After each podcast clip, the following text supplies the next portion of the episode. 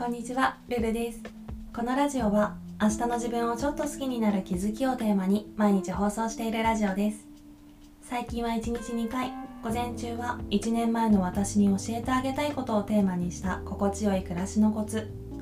夜は日常での気づきをテーマにした雑談をしています。もしよろしければフォロー、コメントなどなどお待ちしております。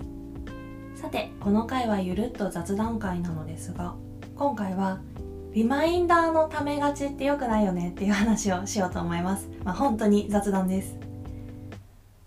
私 iPhone のデフォルトのリマインダーっていうアプリを使って予定の管理をたまにしているんですけど結構入れてる予定は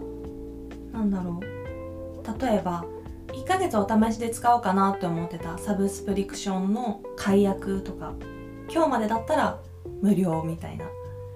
のとかあとはイレギュラー的で忘れそうだなって思った美容院の予約とかまつげパーマとかそういう予定も入れたりしています。その辺りはまだいいんですけど問題が何だろう荷物の受け取りとかこれコピーするとかそういうちょっとしたちょっと面倒くさいタスクっていうものを私は結構後回しにしがちなんですよね。まあ、結構これはあるあるなんじゃないかなって思うんですけど。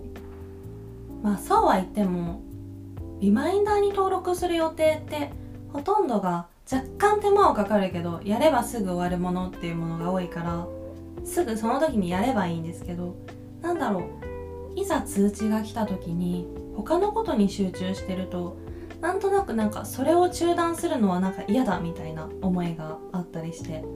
なかなかタスクの消化に踏み切ることができないんですよね。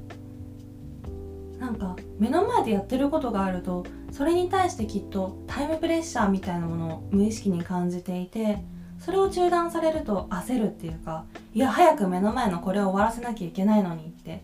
なるのかなと思ってて改めてこういう時もタイムプレッシャー体質っていうのかなでなんか損だなーなんて思ったりもしています。本当でもちょっとバタバタしてるとすぐリマインダーの通知10とか超えるので本当一つ一つのタスクは些細なものでも5個とか10個とかになるとほんとめんどくさくなるんですよね。もう腰が重くなりすぎてもう何もしたくなくなるっていうか、うん、そういう心情があったりとかもして。やっぱりその時は一瞬面倒でも通知が来た時にささっと片付けるのが結果的には一番気楽でストレスフリーだなと思いました。まあ当たり前の話ですね。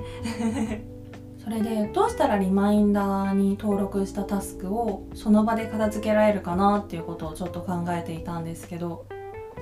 やっぱり先々自分の予定をちゃんと把握して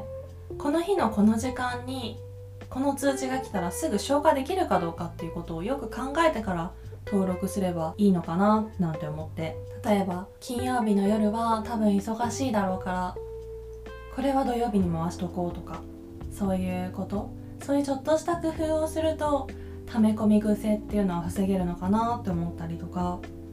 あとはそもそももともと無理そうな量のタスクを与えてる可能性もあったりするなと思って。なんだろうよく言うじゃないですか。あの休日の自分をスーパーマンにしてしまうというか。休みの日に8時間ぶっ続けでこの作業やるぞとか、まあ、絶対やらないじゃないですか。そうそういう感覚がちょっとあるんですよね私は。いや明日はいけるでしょみたいな。いけないんですよね。結局結局明日の自分って今日の自分の延長線上にいるだけであって能力は本当ほぼ変わらないはずなのでちゃんとそういうのを意識して毎日平均的に生きたいなと思いました。結構私休日に予定を面倒くさい予定を押し付けがちっていうかまあそれはある程度時間的な制約もあるから仕方のないことではあると思うんですけどまあそれにしてももっと分散させて平日ちょこっとした隙間時間にできることは積極的に平日に回してなるべく労力を分散させて毎日ちゃんとやろうと思ってたこと100%コンプリートできるっていうそういう状態を意識して作りたいなと思いました。はい。もう完全に雑談であれなんですけど今回はそんな話をしてみました。レターでの質問感想も絶賛募集中ですのでぜひぜひお気軽にいただけたら嬉しいです。それではまた次の配信でお会いしましょう。